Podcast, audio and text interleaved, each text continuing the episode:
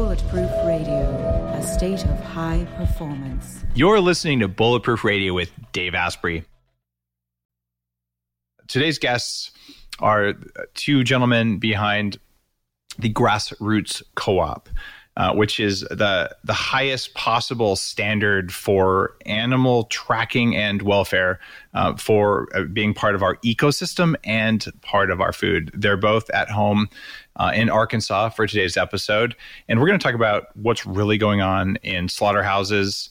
Uh, not from a shaming perspective, but from a hey, you can't buy what you think is meat right now, and why that's going on. From people who have actually worked on disrupting that by telling you what's happening in your food. Uh, first guest here, Cody Hopkins, is a physicist turned farmer, and he's the CEO of Grassroots Farmers Co op. Spent 12 years doing vertically integrated, sustainable livestock farming. And uh, just if you're a long time listener, you hear me mention my farm. Guys, I have a dozen pigs, a dozen sheep. I am nowhere near Cody. Uh, Cody's level at all on this, or Andy's level, who's the CEO of Cypress Valley Meat Company in Arkansas, um, who's a, a, powerhouse in the meat industry, at least the company is, and I guess you could say Andy is as well. Uh, but uh, I, am a tiny little farmer. I farm for my family, and we sell uh, the Asprey Farms meat in two small uh, local, uh, uh, you know, local community things to feed my neighbors right? So, but I, I have practiced this on a tiny scale but but i've done it for three years with my family. I make my, my kids do the work um, and i dream of scaling this up. And like i got two guys on on the show today who actually have scaled it up beyond one family farm uh, in the us so you're going to hear from andy uh, Andy, say hi so people see what you look like on YouTube or just hear from you if they're just listening. Hey, guys. All right. And Cody, say hi. Hello. All right, so now you know their voices, and this is cool because uh, Andy actually looks uh, as an overseer in multiple USDA inspected processing plants, including the ones who service grassroots, the major meat retailers and farmers, and the private label meat that you probably have eaten if you like to go spend more than hundred dollars at a fine restaurant on you know world class steak. So that's the processing side, and then Cody's the how do you raise an animal that lives a good life uh, eats clean food, is treated well from the time it's in its mother's womb, from the time it's weaned, if it even is weaned, and then uh, until the time it makes its way to butchering and slaughtering. And yeah, you do slaughter animals before you eat them because otherwise eating them before they're slaughtered is really rude. Uh, but you do it ethically and cleanly. Uh, and that is a part of the cycle of life. Uh, so, guys, I'm honored to have you on Bulletproof Radio. Thank you. It's a pleasure to be here. Thank you very much for having us. Cody, walk me through physicist, small farmer. Uh, well, doesn't compute so here. So I grew up in rural Arkansas. Um, was the first person in my immediate family to go to college. Went off, and I just happened to be good at math, and and ended up uh, majoring in physics and and math, and uh, but always wanted to move back to rural Arkansas where I grew up, and. Um, you know, in the process of being in college and traveling a bit, I also fell in love with really good, high quality food being sourced from small scale farmers, food that you knew where it came from.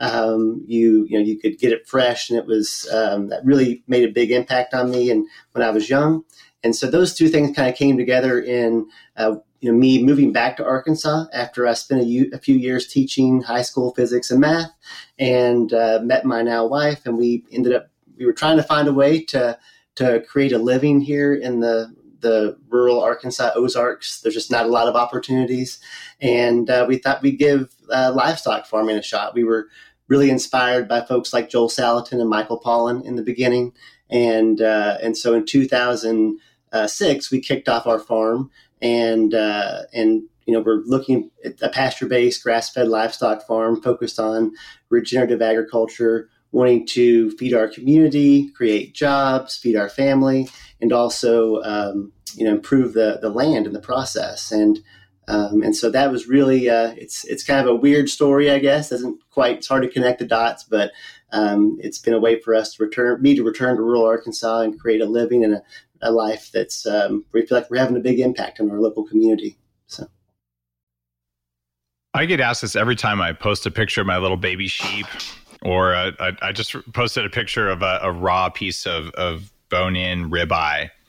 Uh, and Uh, it's got you know oregano on it, but it's still raw. I'm like, guys, I'm you know feeding my family with this, and I always get one or two uh, very angry radical vegans. So how can you slaughter your family pets and what? Okay, Cody, you got to go through this. You are a farmer. You have raised animals. You eat the animals themselves. How can you look an animal in the eye and then eat it? Yeah, it's so it's not always easy uh, for sure. Um, and my wife was actually a vegetarian before you know we you know at one point in her life. Uh, we actually have several employees on the grassroots staff who were uh, who were either currently vegetarian or previously vegetarian. I, I was a raw vegan. It made me sicker yeah. than hell. Like yeah. it really yeah. messed up my biology, and it has for for tens of thousands of other people. So yeah. um, just just so full disclosure I, for listeners, like like it's okay if, if that's what you're doing. Yeah. okay. Yeah. And it's understandable that people, I mean, the, you know, when all you see is the industrial meat system, it's understandable why folks yeah. would want to turn away from meat but um, livestock have a really animals have a really important role in our ecosystem. And um, you know, livestock farming can do amazing things for the soil. I know we see so many stories about the the uh, challenges that or the the pollution that's caused by uh, livestock production but done in a small scale appropriate scale um, where you're rotationally managing the animals you can actually improve the quality of the soil create more diversity, uh, and also you know more organic matter to help sequester carbon. Additionally, um, you know it's a uh, it's it's there's a lot of really important nutrients you get from eating uh, grass-fed and pasture-raised livestock, and so it's a um, I understand that we eat a lot of meat in this country. I actually am someone who thinks that we should eat a little less, as a you know, on average. Amen. As, yep. And, um, but better quality, and that animals are really important to keeping really healthy ecosystems. And so it's a you know done in balance. I think it can be it's a fantastic thing, but it is it's you know there's when uh, you know with life there's death, and so it's there's always going to be some whether you're you know mowing a, a, pasture and killing some insects, you know, there's always going to be something dying. And so, um, in our case, you know, we we we we do harvest our animals, and it's it's a sad day when they leave, but it also is a day to celebrate, and we do everything we possibly can to we prepare the meats to really you know show you know really respect the animal and and make sure that we use the whole carcass. So. I, I actually did some math. I, I met a Tibetan monk uh, in Tibet, a lama, uh, who ran a monastery. I'm not an actual lama.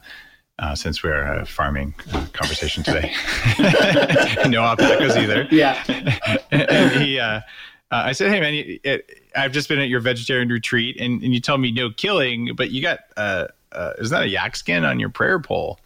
And you're a hypocrite, and and they like robust debates. So he laughs at me. He goes, "No, one death feeds everyone." Yeah. And, and I, yeah. I, I, was like, mind blown. And you yeah. figure out your little like tofurkey thing. The number of bunnies, turtles, and I mean, you guys have lots of those those big frogs down there in Arkansas. Uh, right. And you, you run a tractor through your soybean crop. And if it wasn't so poisoned that all the animals were dead in the first place, you can pick up enough frog's legs to eat for a week behind a tractor, not to mention snake parts and turtles and bunnies and all that. Like it, it's it's nasty, right? And so you're saying like, I have my cruelty free tofu. No, you don't. Like you just destroyed an ecosystem. But if you have a grass-fed cow, what else is going on in that in that pasture where the cow is? Assuming you're not you're bringing a lot of, of grass in if you're rotating, what else do you see on the ground around the cow? Yeah, you see, you know, uh, earthworms. You see, you know, all kinds of uh, diversity in the grasses, you know, legumes and uh, different grasses developing. So it's uh, you actually, when you manage it properly, you create more life and more diversity in a way that's really uh, exciting and actually makes uh, a small farm more productive and better for the environment. So, I I heard that uh, Joel Salatin was on Bulletproof Radio probably seven eight years ago. Um, I've had some other uh, regenerative agriculture people on over the time, Paul Stamets. Uh, but having really jumped in about five years ago, we moved to this property. We we restored the the former five acre gravel pit to productive soil. But watching where the pigs go, watching where the sheep go, and just the explosion of life that comes from that, I, I am more committed uh, to to taking care of this. Three years ago, I was a uh, one of the people who supported the X Prize uh, carbon capture thing. This mm-hmm. is a, a, thing where a group of people get together, donate money and expertise to figure out how to how to capture carbon. And all of the research for that was, oh, we have this amazing technology. It, it's like solar powered and everything. It's called soil, and it captures yeah. carbon better than almost anything. So we could like make solar cells, or we could just have some animals crap somewhere and then we could capture enough carbon to save yeah. the world right oh yeah, and we're, right. we're running out of topsoil in 60 years because of industrial farming mm-hmm. that's um, right do you have any metrics from cody from either your own farm or the network that you put together for grassroots um, that that shows how much soil you're building while you're providing you know basically mail order access to this kind of super high quality trackable food um, how much soil have you added back to the world? So one one interesting metric, you know, we take soil tests uh, about every year to see what our organic matter looks like and how it's improving or maybe not improving. Uh, and it's been amazing watching over the years our soil organic matter, which is basically like the the uh, the fluffy brown part right there on top of the of the the soil there, right under the grass. Um, and the more you have of that, the more uh, carbon that soil can sequester.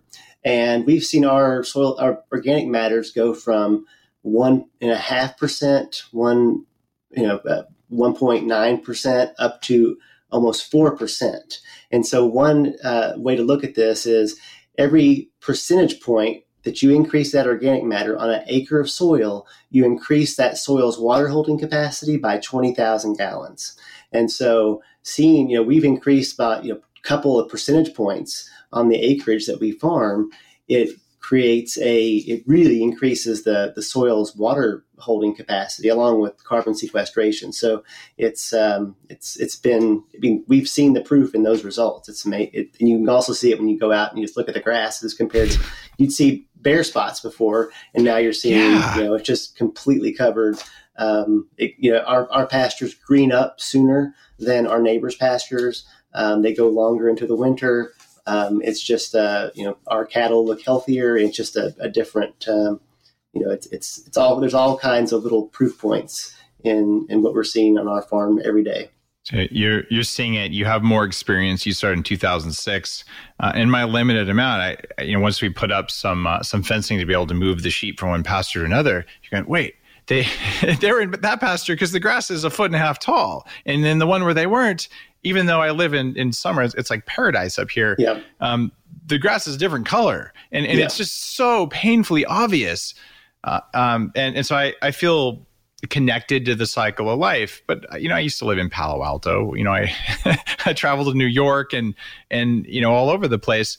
And and I I know how lucky I am to do that. I also know how inconvenient it is. Uh, I also know that the land is dirt cheap when you live in the yeah. middle of nowhere like you do, and like yeah. I do too. Um, so there are advantages, but for people who can't do that, um, I've been disturbed, and, and one of the the there were global shortages of grass fed butter because of bulletproof coffee. And I've been saying if you're not eating grass fed, you're doing dairy wrong, you're doing meat wrong, and you're causing harm to the world, you're causing harm to yourself. And I believe that 100%. And, and I, I do not eat industrial animals. I will be a radical vegan before I'll do that because it's bad for you. Um, however, being a radical vegan is bad for you too. So, like, damned if you do, damned if you don't. Grass fed is your answer.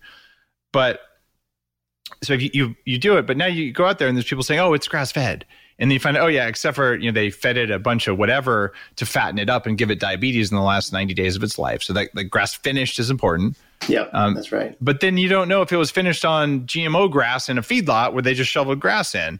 What are your standards for that? And then I want to switch over to Andy and talk about you know okay fine, it was fed right, but what's yeah. going on in industrial slaughter versus small farmer slaughter and, and where the problems are. But okay, first off, how do people know that they're getting yeah. something real? So we've always had a, a deep commitment to being radically transparent with our customers. Like our our standards that all of our farmers follow are published on our website. We know that uh, every package of meat that a customer gets, they know exactly which farm it came from.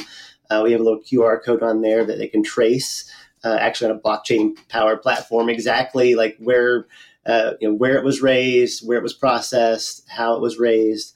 Um, so just uh, the first thing is really trying to give customers a, as much information as possible so that they can make an educated decision on what they want and they can trust what they get. Um, additionally, you know, we uh, we want to bring you know we bring customers out to take to do tours on our farms, open farm policies, right? Um, and and so there's a um, a real commitment from day one on you know we connecting our farmers. I mean, I'm a farmer. The farmers that are part of grassroots directly with customers, so that there's you know there's not this distance. You know, if you go and buy a steak in the grocery store, you have no you almost unless you're buying from a local co-op, you, you may you can probably buy something that came from a local farmer. But yep. in most cases, like at your stores you're selling to, but in most cases, most national chains, there's no transparency or traceability at all. You have no clue even you know what country it came from in most cases, and so uh, really trying to shorten that. Um, that just make it basically where when a customer's buying, they're buying directly from the farm. That's what they're doing when they're buying from grassroots. And so, um, you know, it's, uh, and all of our, on the grass fed side, uh, when it comes to our beef, all of our beef is 100% grass fed and grass finished. You know, they're being finished on, um, you know, out on pasture, on grass. You know, it's never, there's never any grain involved at all.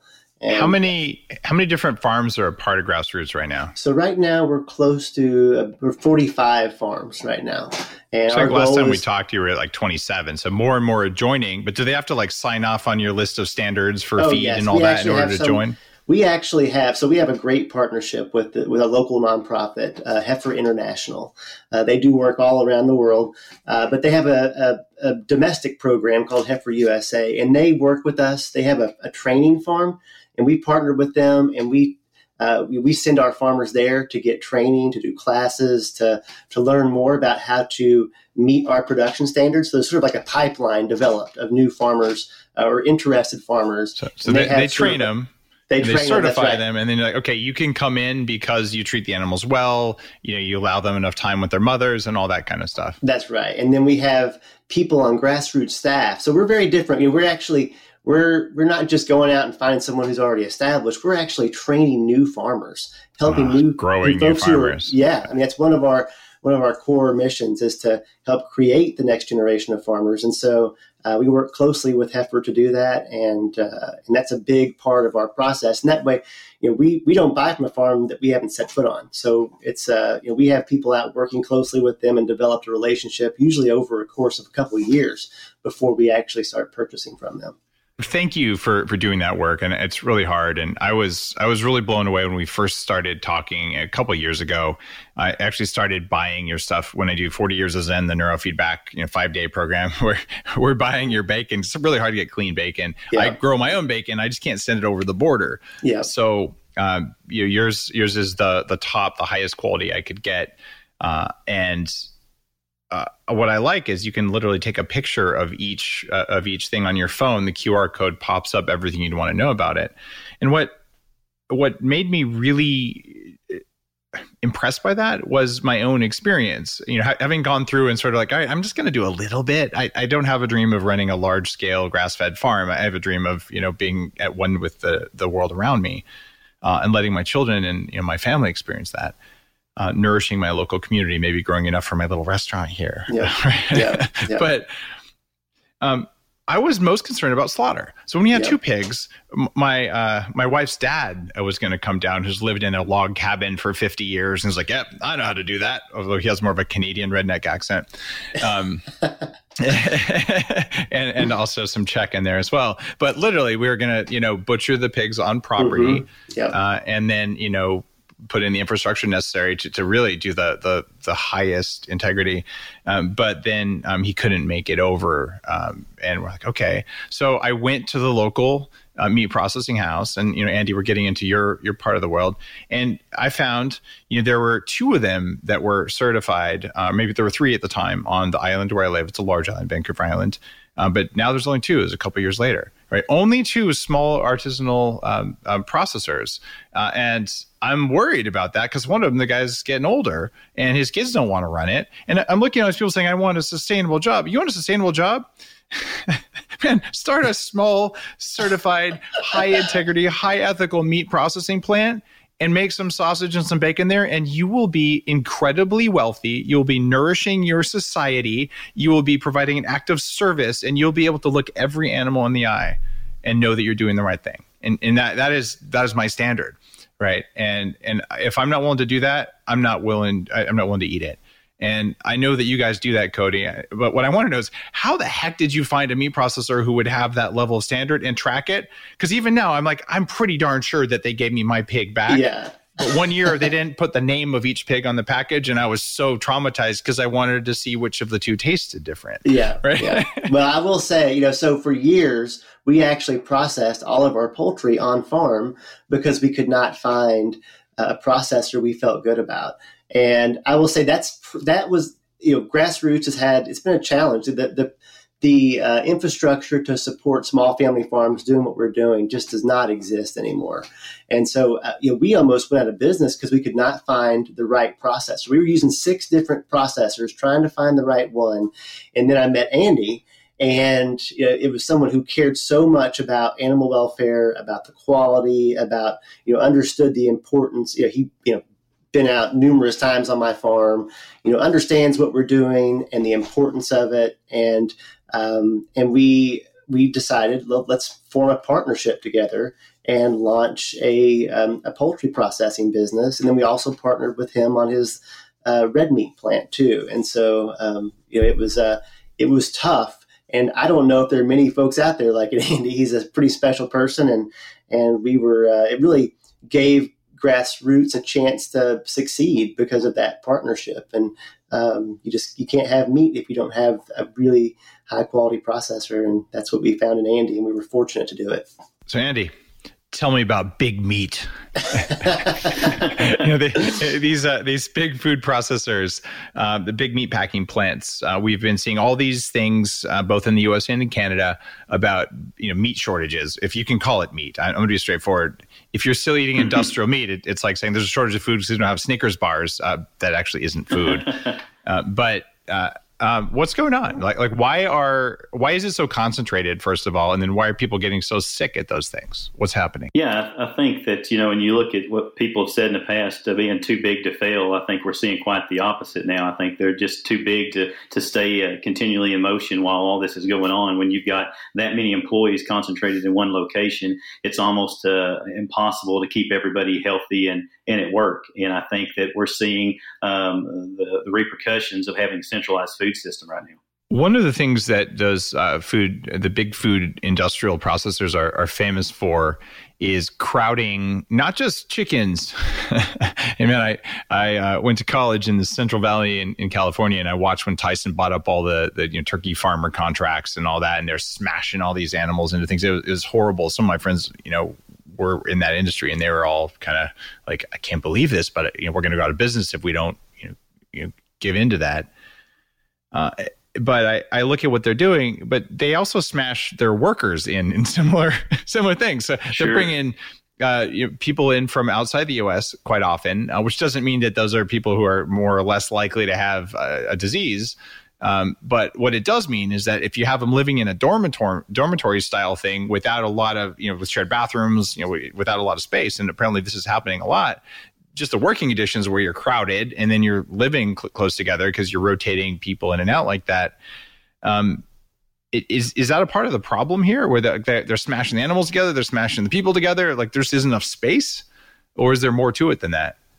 Well, I think that's a large part of it. I think having that many people in a confined space is very hard to manage. I think you know you uh, as Cody and has highlighted the, the, the problems of industrial ag from a farming standpoint. There's the same problems that are happening in processing as well.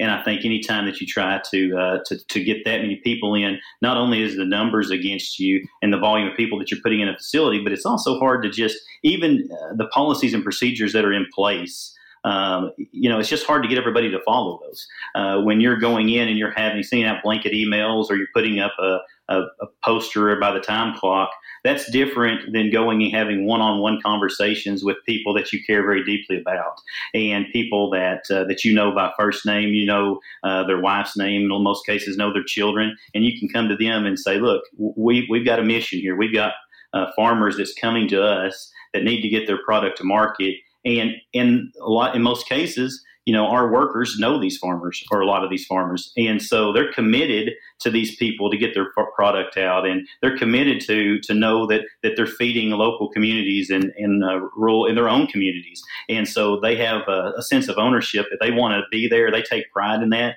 and take pride in keeping themselves healthy. This idea of, of decentralized food production is is very scary to large corporate interests. um, the the idea that oh, people within a hundred miles of where anyone listening to this lives might be growing animals in a way that protects soil. It, it's very hard to scale that up and roll it together and centralize it and grind down wages and all that stuff. And that the animals might be of different quality. And then instead of trucking them all over the place to a central a, a central authority where essentially essentially all the animals get treated exactly the same. Um, whether they're higher quality, lower quality, you mix it all together. Uh, you know, images of that Pink Floyd, uh, another brick in the wall commercial. You know, everyone's marching into the little meat thing. It's kind of like that. Um, that is the exact opposite of what we're doing, where you pair a family farm with a, a, a butcher, a, a slaughterhouse, but where okay you don't let the animals see each other get slaughtered right and, and you allow the animals time to calm down after just the the, the trauma of a truck ride. Okay. And not a crowded together truck ride across state lines where some of them freeze to death which is not uncommon uh, with industrial meat processing but a ride down the road oftentimes towed by a pickup truck. Um, eh, when when you have something like that, it, it's what comes out the end of that process is a very different thing, um, and it's because the farmer cared because he knows he's going to eat it, and and he knows that his family and his community is going to eat it, and the person who does the work knows that as well. Um, what's different in i mean do you, do you pay more than a normal slaughterhouse to your people? Uh, is there different training? Like how do they know to do this ethically? Um, you know do they have to meditate before they like, i know you're in arkansas they might yeah. meditate. But like what's what's different we don't have required meditating yet. We don't. That's not requirement yet. Although they can if they would like. Uh, you know, I, I, think what we try to do is is we do want to pay a living wage for sure, but but it's a it's more than that. It's we want to teach a skill set. They're when they come in, it's not that they're going to do. Uh, cut this wing off this chicken for the next 20 years, or they're going to uh, grind hamburger at this station uh, for the next 10 years. We're, we're going to come in and we're going to teach them uh, about the industry. We're going to teach them uh, how to bring this animal in, uh, all the way from when they're harvesting the animal, all the way through the process of, of fabricating it, cutting it into retail cuts for the consumer, packaging it, boxing it, learning the, the USDA regulations and guidelines. What we're doing is is we're not uh, just trying to set a factory line a position. We're trying to teach them a skill set that, that's very valuable, and we, we want to give them an opportunity to grow. We want to invest in their lives and we want to see them succeed. You know, it's it's from the farmer side all the way through the processing side. We want we want total integrity throughout the value chain. There's uh, this is one of those things where okay sometimes if you want it done right you at least have to learn it yourself even if you don't have to do it yourself. So when i started doing this um, i went out to one of the local slaughterhouses and i said all right guys I, I, need you to teach me how you do what you're doing. And i spent a whole day there. And i wish i had some good video of this. This was a, a few years ago. Love to see that. but i went out there all right this is before we even got our animals. I said all right you know i, I actually want to be able to um, for like show me how do you harvest a sheep right? You know, if I'm willing to do yeah. this, you know, let, us do it. I'm I'm buying sheep from a neighbor, but they're already you know pre-cut up. And then they said, all right, here's how we do it. Here's how we skin it. here's how you take it down to a bandsaw. And I can tell you, it is damned hard to cut up an animal in a good way, right? And when I say cut up an animal in a good way, okay, it had to be butchered ethically. Uh, you know, uh, both of you can tell me what happens if you if you basically uh, I, I, think you use the word harvest. Basically, if you kill an animal that is in terror, what happens to the meat? Well, if it's stressed, it's certainly going to be um, uh, you're going to have color variations, and it's not going to be nearly as tender.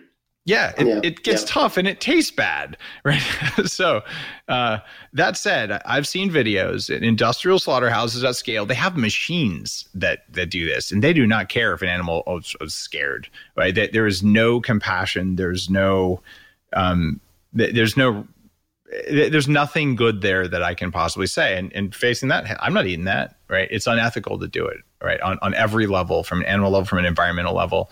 And the, the mission that I'm working on right now is look, because that's evil, going to the exact opposite is I'm never eating animals again. You will get sick. Your children will be less healthy.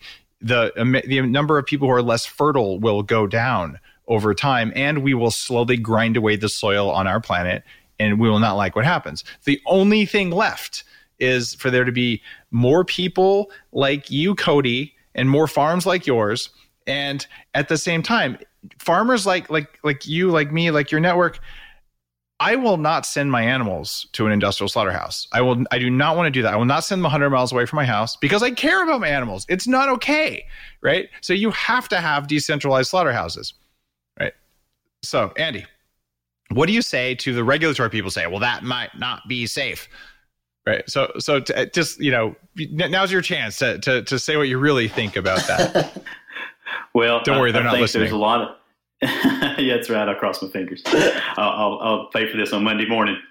Uh, no, I, I, think that uh, you know it, it starts out uh, with you know you talked about the how the meat is uh, is is treated and the quality you know on the processing side, but also the quality that it comes in. That that also uh, goes to food safety. You know when when when Grass Roots uh, brings product in, they're bringing in extremely high end, high quality product they're, they're also bringing in a very safe product. You know, we're, we're not getting in animals that are uh, covered in feces or or have been sitting knee deep in, in mud for uh, extended periods of time. Like these animals are coming in clean. We've got lower bacteria counts on these animals as they come in, so it makes our job a whole lot easier. With that being said, you know we've got a lot more time on the uh, processing floor and uh, the harvest floor to be able to address that. We've got uh, interventions in place that are um, you know all natural interventions that, that are in place to address that, but but we're having to address a lot lower uh, microbial load on those animals because of the uh, grower standards and practices of Grass Roots and, and farmers like that. And so uh, I think that when you look at the volume that goes through our facilities, when you're looking at less than 100 animals, uh, uh, uh, you know, 100 beef a week or 100 hogs a week, we've got less than, uh, you know, 20 to 25 people in, in uh, the, the large animal plants. You look at that and you put those in the facility and it just, it sets us up to succeed in a way that's really difficult when you're uh, in contrast to a large uh, facility doing beef where you're looking at over 5,000 head a day or you're looking at hogs over 20,000 a day. I mean, we're, it's, it's totally different line speeds. It, it, it's, there's, there's an investment from our team and our employees that can be there that just can't be found in a plant going that, that fast. So, so one option is uh, we just uh, make uh, make all the all the workers of those plants wear astronaut suits in case they might come in contact with each other's cooties, uh, or any of the uh, uh, antibiotic resistant bacteria that are coating all of the food. I mean, it's not food, but the animals that they bring in. because of the rampant antibiotic use and the fact that they're feeding them corn and soy and grains that are not useful. and so that is one path right? And if you do that, um, I, I, don't know which you guys would have the better thing. What, what's the average price in the U.S. for a pound of ground crap beef? Well, on today's market. What if there was a way to feel younger for longer? Well, there is. Your body needs something called the NAD plus molecule to help you age well. When you're young, your body makes a lot of NAD plus, and that helps you make energy. It helps you keep your DNA healthy, absorb nutrients well, and it protects your cells from stress. But once you hit about 30, your NAD plus levels start to drop. The good news is that longevity scientists have found some things that can help, like niacin, niacinamide, and niagen. They help your body make more NAD plus even as you age. All three of these are in an amazing formula called Qualia NAD plus. Check out Qualia NAD Plus risk-free for up to 100 days at neurohacker.com slash Dave15 to save an extra 15%. That's neurohacker.com slash Dave15, Qualia NAD Plus. It's what I use. It's, it's, it's over $4 a pound right now on, on the, the current commodity markets. Uh, the commodity market. So at a grocery store, people are going to spend about four bucks a pound, or are they going to spend five bucks a pound because of styrofoam yeah, plates and all that? Say, it, yeah, I would say four to five dollars right now. Yeah. Okay. And that's so you're a, listening to the show. That's a real high right now, uh, given the, okay. the shortage. Right. Yeah, yeah. Well, there's forty percent of our meat capacity just got yeah. taken offline because oh, people are getting yeah, sick. Sure. That's exactly. right. That's um, right. And, and and that does say that the people who are working in industrial slaughterhouses are generally unhealthy, right? And that could be because they're paid below a poverty wage, and poverty is associated with not being healthy. There's that. they're overcrowded, and they're constantly exposed to animals covered in unhealthy bacteria because of what they ate and all the antibiotics they had. So, like, that is a job that is a rough job. Um, and it's rough, you know, long shifts, uh, you, you, know, crowded sleeping quarters. Like it, it is just a, a, recipe for humans to get sick as well as for animals to get sick. Um, so we lost 40% of our capacity. So the price of meat's gone up. Um, before the pandemic, we were at about three bucks a pound.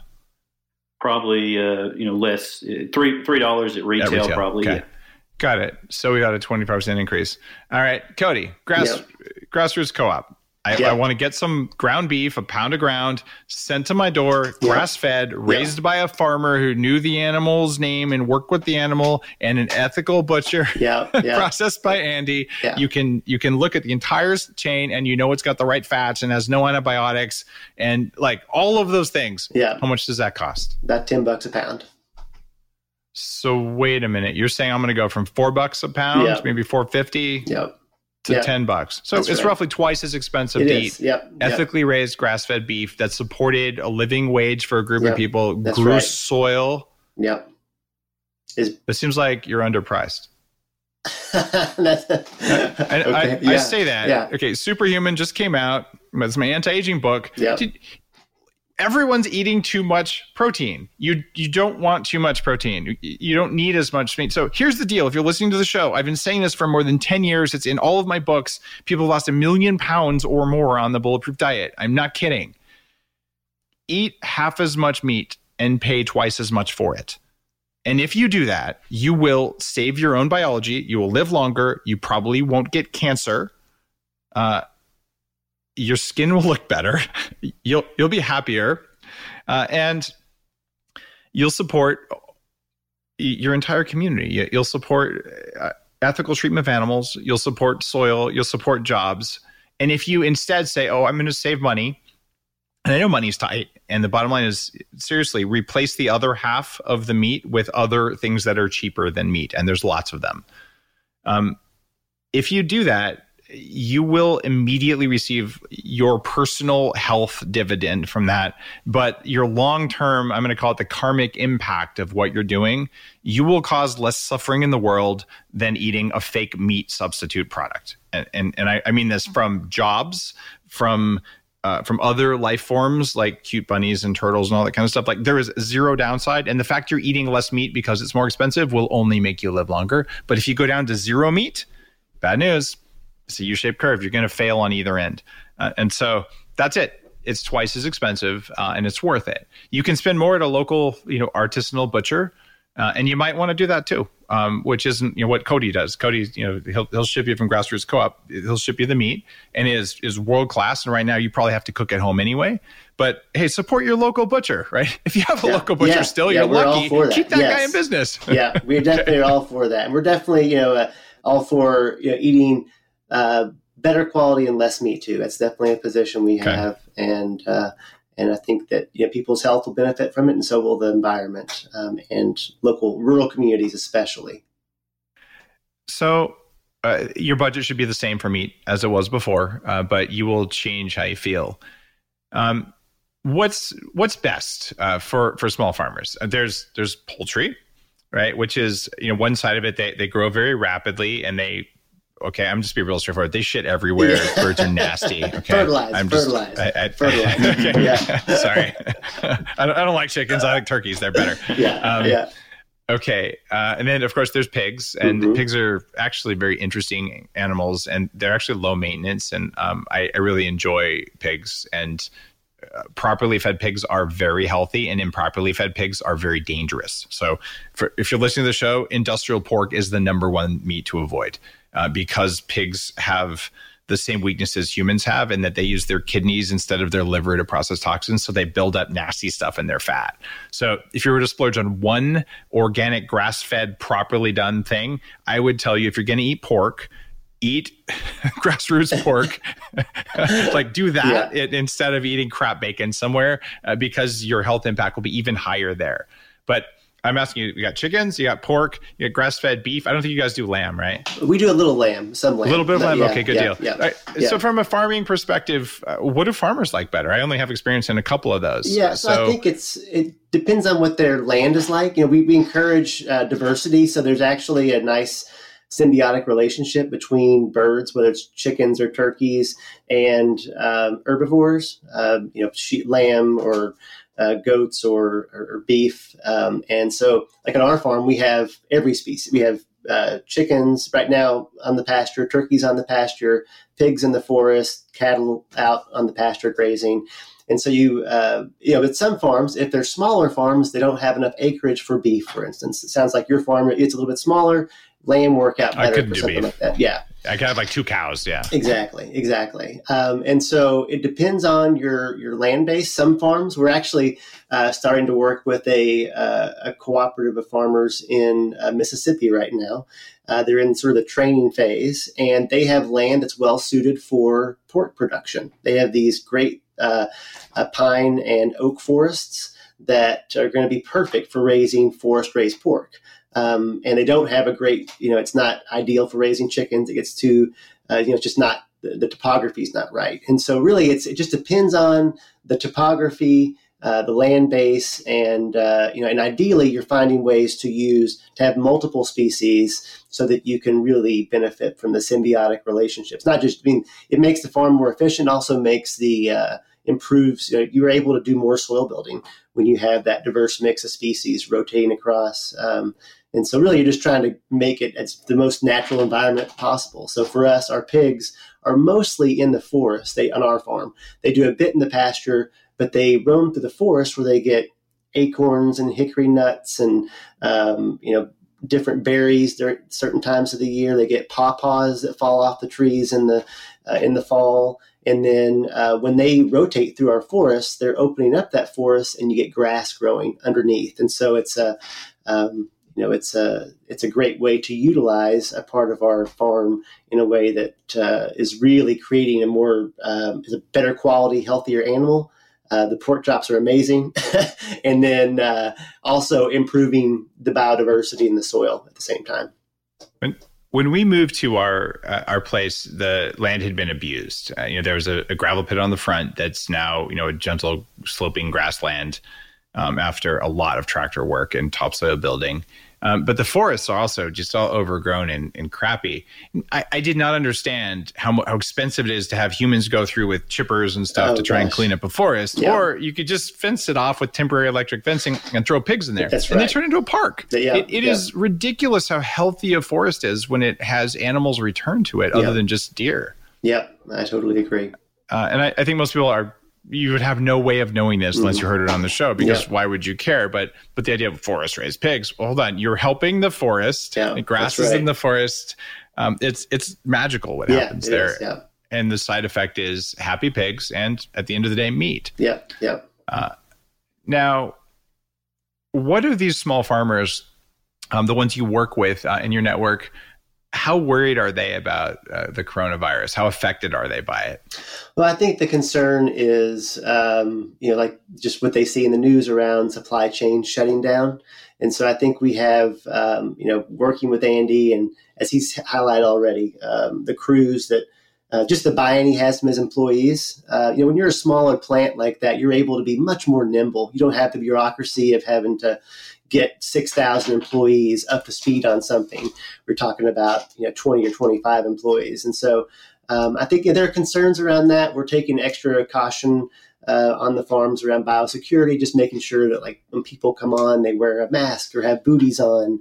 Um, and so just really trying to be careful, but for most farms, it really hasn't. We're already we're usually practicing social distancing anyway. You know, we live out in the middle of nowhere. Uh, not not a lot has changed, uh, except that Grass Roots yeah. is seeing an increase in sales, and so we're you know able to give these farms more business and bring on new farms. So that's uh, that's really right now the biggest change for us has just been overwhelming customer interest at this moment. People being at home, wanting to cook more, caring more about you know, health is really taking a. Uh, it's clear people just are being more health conscious at this time and taking this seriously. So, so the farmers, uh, kind of like where I am, like I, I don't see a lot of people other than like a few local community people because I live on a farm, yeah, right? That's it's, right. It, yeah. it's not like you're in a metropolis, right? Yeah. So I, I haven't noticed the uh, the things. That I wear the mask when I go to the hardware store every now and then, yeah. um, mostly because it looks goofy. Um, but even then, social distancing would be very easy. Yeah, yeah. Um, but uh, uh, so they're all experiencing that, but I guess they're experiencing this increase in demand, uh, and I guess I saw that as well. Like we were almost sold out of our pork uh, for the first time, just because people are like, "Oh, you have pork, we want pork." Yeah. The underground pork economy here. Um, so increase in demand. Why do you think that's happening now? Is coronavirus is it just because more people are home cooking, so everyone's going to Grass Roots and saying, "Look, if I'm going to cook, I would like to be healthy right now. It's a good time to do it." Or is it is it more of like an environmental awareness, like um, maybe it's time to take care of the world and myself. Uh, what do you think it is? Yeah, I think it's probably it's a mix of all those things. I do think a big chunk of it is people just they're cooking more, which is super exciting. I mean, that's you know, it's amazing how much better the world would be if we were all cooking a lot more at home. you know, I mean, I'm all for restaurants, but just like cooking at home versus going to Wendy's, you know, um, is a it's a that's a good thing for the world. Um, and so, and people, you know, at home, they're when they're able to when they're cooking, they're and you know they're they're able to they're splurging a bit more, you know, and they're focused more on health. Um, and you know, we're definitely seeing that. Uh, we're selling more, you know, chicken backs for for stock right now. People are really, you know, we're seeing more uh, bone broth. Yeah, yeah, bone broth is really, really something that people are, are are, are craving right now, and for good reason. You know, there's a lot of nutrients packed in there, and so it, uh, yeah. You know what drives me nuts? Uh, one of the large uh, powdered bone broth protein brands, I'm not going to call them out. You know, Bulletproof makes collagen, but we don't do a bone broth thing like that. Like bone broth protein. Dude, it's from industrial raised chickens. like industrial raised chickens, like you don't want to eat those bones. They're mm, full of mm-hmm. toxic yeah. metals and they're full of antibiotic residues. Yeah. Like, man, I wouldn't throw one of those in a stock pot. I would, I would, frankly, this is sound really uh, egregious, but I wouldn't feed those to my pigs because it would make my pigs sick. And like, I don't want to make my pigs sick and I don't want to make the people eat my pigs sick. Right. And now, if I was starving, that would be a different animal, yeah. right? But yeah. I'm not starving, right? So I, am looking at like this. This is part of my food chain, is part of what my kids eat, and so I, I don't. You know, you, you, can make an industrial waste waste processing into that, but I'm not alone because mm-hmm. people are saying I'm going to order chicken backs. So yeah. I'll make my own broth, yeah. Uh, which is you know kudos to you if you're doing that. And by the way, if, you're listening to this and you do that, uh, you're saving a ton of money over food delivery. Yeah. And by the way, please do some food delivery too. So the restaurants will still be there after the pandemic. Absolutely. And if you order from the Bulletproof Grass Fed Cafe in LA on delivery, thank you for that as well. Uh, by the way, six years of running a, a, restaurant that has never served anything but grass fed 100% of the time because uh, I believe in this.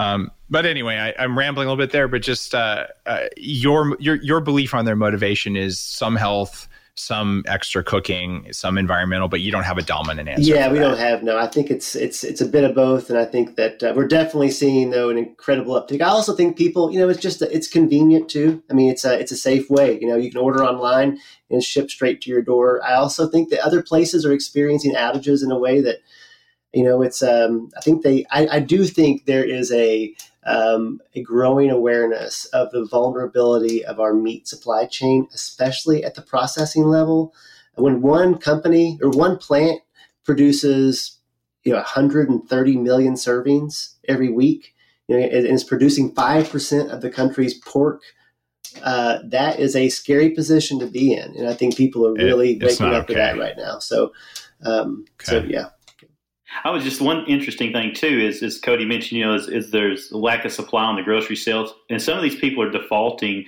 to uh, this product and trying it out for the first time. Maybe they wouldn't have otherwise. And I think when they get it, kind of goes back to what you talked about earlier, is the difference in the quality of this product. And when they get that in and they try it for the first time, and maybe they would have never done it otherwise, I think it's going to be interesting to see how many people uh, notice that, um, realize what a difference there is, and stay with it.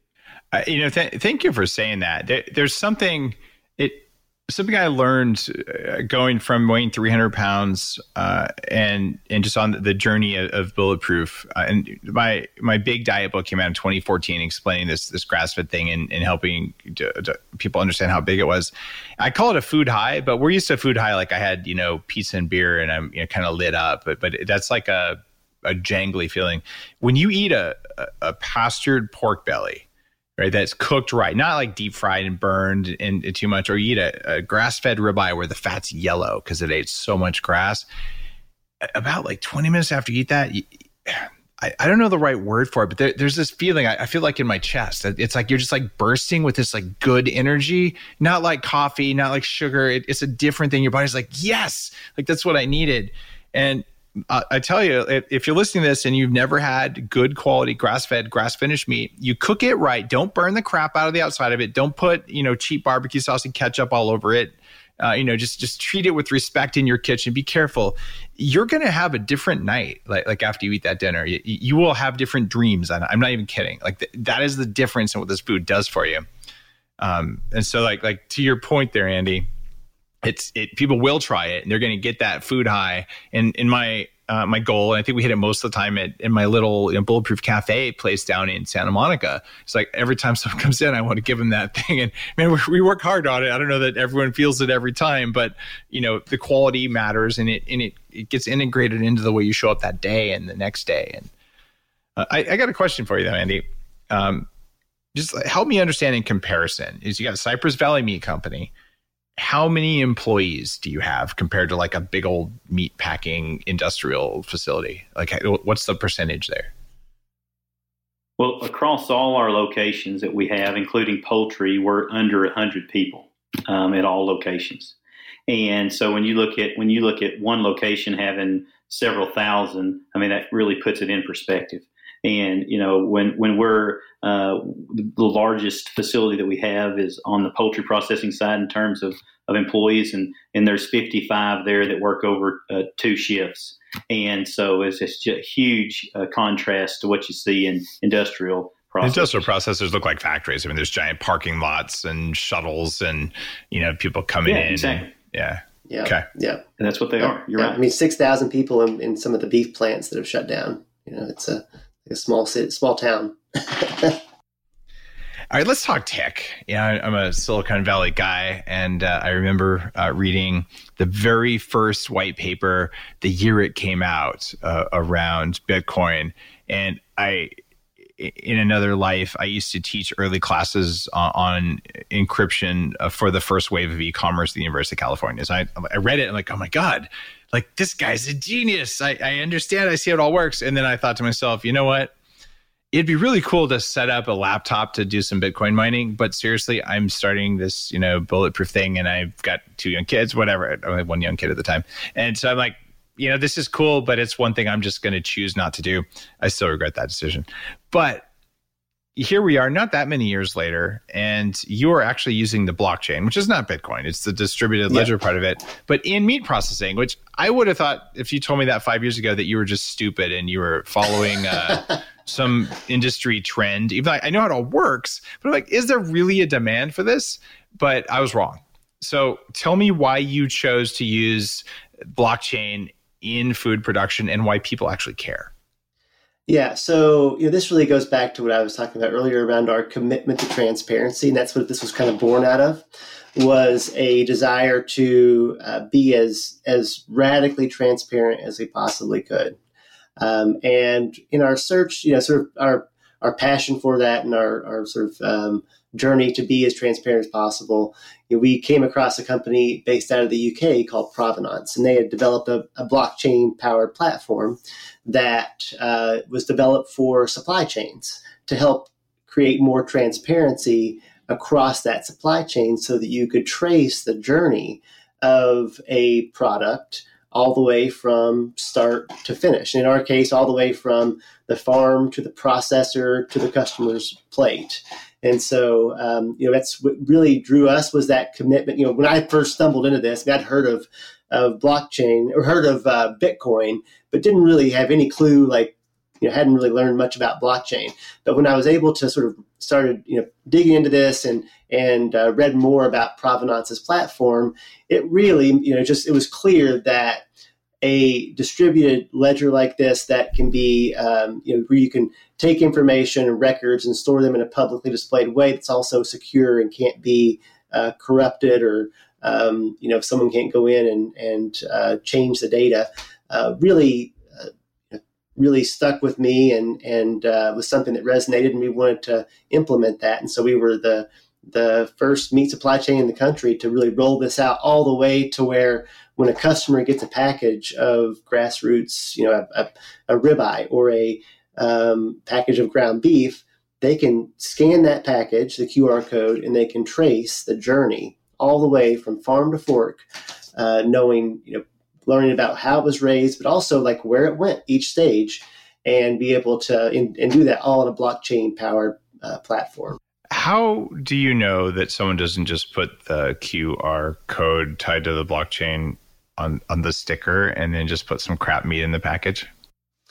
Well, you know that's uh that's, that's, just, just yeah. So I think part of this is having a uh, you, you, build a sort of a network of trust here where you've got um, you know farmers. So when you know, a farmer takes the chickens, they log in the information and they drop it off at the processor, and the processor uploads that information and confirms the receipt. So you get this sort of um, this consensus based you know a chain that's that uh, where over you know time you're able to um, you know all the you know, it's it takes all this information, presents it to the public where anybody can see it in a way that uh, really discourages any sort of um, uh, you know uh, misbehavior or fraudulent activity on this front. And so it's not a um, you know it's not a silver bullet, but it is a great way to create a uh, you know if you could go in and trace and say every piece of chicken or, or, or beef you got in the grocery store or every apple trace that that would make you know you give consumers a lot more information as to where their food's coming from it does and it, it sounds like the, the real answer is you know an unscrupulous processor could do that but then let's see they put cheap meat into an expensive meat package, but they can't take the expensive meat that they would have stolen and do anything with it except eat it. Because if, if they sell it as expensive meat, they have no provenance for it. So then they would have to sell the expensive meat as cheap meat. So it, it is self limiting that way. And uh, part of it, though, is that it, it would probably be cheaper. Uh, for an unethical uh, producer to just say, "Oh yeah, yeah," and just randomly throw crap meat into the good packaging. But that's why you would never go to an industrial scale producer, and that's why I wanted to have Andy on the show here. Uh, because, like, look, we have a tight partnership, and Andy went to the trouble because he cares uh, about okay, you know, this animal comes in, it, it, that means it has to be tracked throughout the the slaughterhouse. How much more time does it take to do that versus just you know a parts apart? Is, is that mm-hmm. like a yeah? Well, I, so I think one thing that's really interesting and uh, or different about us is that you know when you go into a, a larger uh, processing plant, they have say chickens for instance they have chickens coming in from all different farms on one given day and they just mix all that together uh, when we do you know, ours are actually batched individually by farm.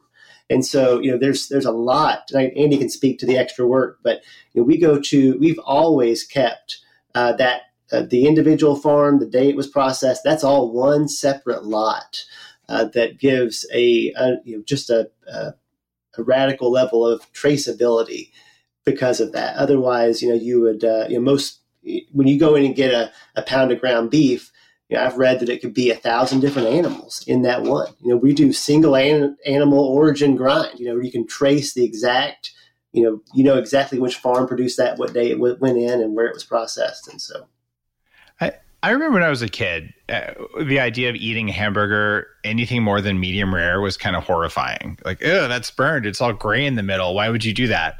Uh, and then at some point in my late teens, uh, actually, why would you eat a hamburger that wasn't gray throughout? Because it's probably going to get you really sick because we basically poisoned our, our food chain.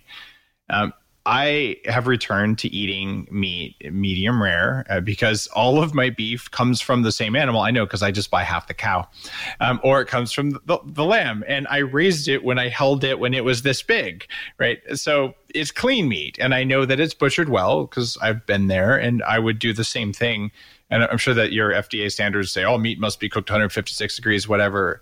Um, I, I don't have to say that, but you you might have to say it on the label. So I'd say I feel safe uh, when I'm in the states. I order uh, Grass Roots when I'm staying somewhere for a while, and I cook it, and I cook it medium rare or, or even rare, and and like it's a different thing. But you can only do it when it's single animal, not when it's that high pressure industrial beef wash that they do now. It's it's frankly horrifying. Um, what about things like broth, uh, Andy? I mean, it would be really easy to take the bones, you know, the beef bones, and make a value-added process uh, uh, product like you know, grass-fed broth and all that. Is it something you've talked about doing, or Cody? Is that or is that like a next step? Uh, who, who, does that? What do you do with the yeah, bones? I think it's I think right now, well, a lot of times we're we're taking and selling the bones and letting the customers make the broth. But in the future, you know, that we want to add that those type of value added uh, products uh, to what we do in our processing schedule. Uh, I, I'm interested in that because I want to make it so that that people who decide they want to run a business like yours, you know, it, it is meaningful investment, but you got to make enough returns that that that okay, you know, it's sustainable. So your kids want to do it, uh, or your investors want to do it. So so that it's an attractive business uh, because it's almost like why do we pay our teachers nothing? And, and why, why do we pay like the really important parts of our food chain so low? It's backwards but it feels to me like like broth and bacon and sausage are really like the the ways where people are willing to pay more for it. Um, demand for sausage that I'm seeing in grant my market size is like zero, but but we sell out of sausage really fast here and people want to pay more for it and you know we grow all of our own spices here anyway so it, it's like okay next year i'm putting pretty much everything that's not a premium cut into sausage because it tastes good and it actually makes a little bit more and i can use that to help pay the people on the farm who help help out on the farm and, and it, it, works out. So it, it feels to me like like you guys ought to you know, Cody, work with your farmers, work with your processor, like get us some broth, get us some good sausage, get us some good bacon, you know, and that, that's actually a next stuff. step. So Andy's right on the cusp of doing a, you know, a, an expansion to add some of these things in. You so, are. Yeah. So I'm send some in. of those send some of those investors Andy's way. Do you have a URL? Uh, you know, if people are like, yes, I want to know yeah. to do it. You can look. Yeah. Yeah, you can look at Cypress Valley Meat Company.com or, or, or Natural State Processing. They both have websites for both the large animal processor and the poultry processor. Okay, got it. And so that's in uh, both in Arkansas. So if, if you guys want to find that, you're interested in it, um, it sounds like you're willing and able to talk to people. And I want to see, you know, a, a small number of meat processors, not not more than the market sport, spread out across the country uh, it's as important as having grass fed is locally processed grass fed meat. And that's how you break the big food meat monopoly. And that's the stuff that's driving animal cruelty and driving habitat destruction and driving, you know, animal shit in water and all that kind of stuff. And you guys are, are fighting the good fight against that. And the only way we will survive our 60 year horizon for having soil on the planet is more of what you're doing. Like that, that's why this matters. And, um, so just th- thanks for the work you're doing, guys. I'm I'm all in on it, and now that I have an amateur level of experience that you guys have scaled up, I know how hard it is, but I know how rewarding and and important it is, and just you know what a what a sacred act it is to you know take a life like that and, and make it part of the ecosystem and all that, and, and to be respectful throughout the entire life cycle. Um, including to when you ship it to someone's house and it becomes a part of you know part of their life. So I I, I am you know just just truly um, I'm grateful, but also just just in a little bit in awe of of the level of, of planning and detail and execution that you guys have done at scale. Because I struggle with it for like you know a few sheep, and and uh, just thank you, man, to be able to like live in a big city and order that. Um, it's uh, it's something very special and something very new in the world. Uh, and and if if we were to lose our local processors, we lose our local farmers. That's not the kind of world I want to live in. Uh, so I, I, want you guys to keep keep doing what you're doing and do it even bigger. Absolutely. Yeah. Thanks a lot. On that note, Grassroots Co-op. You're listening to the show. Uh, you've probably been listening for years, or maybe you're a brand new listener. Uh, I'm going to tell you what I think right now, and I'm going to tell you two things. One, if you're not eating local grass-fed uh, from a local farmer across the street or at your local farmers market, um, then you need to go to Grassroots Co-op and you need to try it once and don't burn the crap out of it. You know, don't put all some sort of weird bottled, you know, spice mix, whatever on it. Like do some real herbs and some quality salt and all that. Cook it to the best of your ability and just look at how you feel two times a half hour after you eat and then the next morning when you wake up. You look at yourself in the mirror, you look at your muffin top and go, wait, I don't have the muffin top I would expect. I don't have the heavy feeling. I don't have the sore joints. That's what happens when you eat food that's good for you. It, it, expect that food high. Um, so uh, do that, and it's also going to taste better. And because it's grass fed and pastured, you cook a little bit less. It, it's even it's a different product, so you, you go a little bit light on that uh, because it, has a different composition. So that's your challenge. Uh, for this week is eat something that is grass fed and really good. And if you're a vegan, guys, I was a raw vegan. I, I, can, you know, mash up an avocado like no one's business. Uh, I was a very, very good vegan cook. It gave me autoimmunity. I did lose weight. Uh, it made my teeth fracture. Uh, it gave me a thyroid condition. I got oxalic acid poisoning. I got more sensitive to lectins than I was before. It disrupted my gut bacteria. 100% plant based diet is as stupid as a 100% industrial diet. Neither one is functional for you. Uh, so just go out there and try what I'm saying one meal and watch what happens. And then look at your, if you're one of the ethical vegans out there, you look at what we just talked about on the show. You, you look at the package, go visit Andy, go visit Cody. Um, heck, if you're on Vancouver Island, I'm probably not around for a farm tour.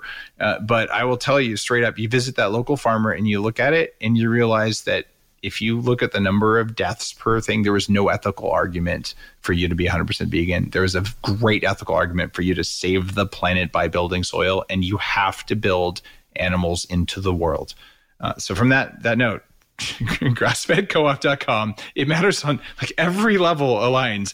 It's physical, spiritual, environmental, all of it. And, and these guys have done it right. And if you don't believe them, you can actually like like look at the provenance of where it came from uh, and I don't know a way to do this any better. And if I ever do, I'll tell you that. But right now, this is the best. Uh, and on that note, thank you for listening. Thank you for learning. Stay safe during the pandemic and eat some really good food you cook yourself because now's a good chance to do it. The Human Upgrade, formerly Bulletproof Radio, was created and is hosted by Dave Asprey. The information contained in this podcast is provided for informational purposes only and is not intended for the purposes of diagnosing, treating, curing, or preventing any disease. Before using any products referenced on the podcast, consult with your healthcare provider, carefully read all labels, and heed all directions and cautions that accompany the products. Information found or received through the podcast should not be used in place of a consultation or advice from a healthcare provider. If you suspect you have a medical problem or should you have any healthcare questions, please promptly call or see your healthcare provider.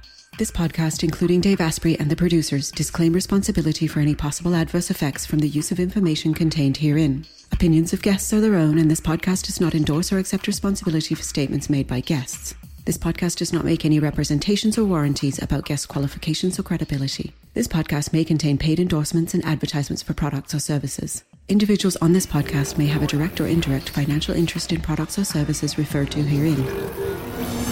This podcast is owned by Bulletproof Media.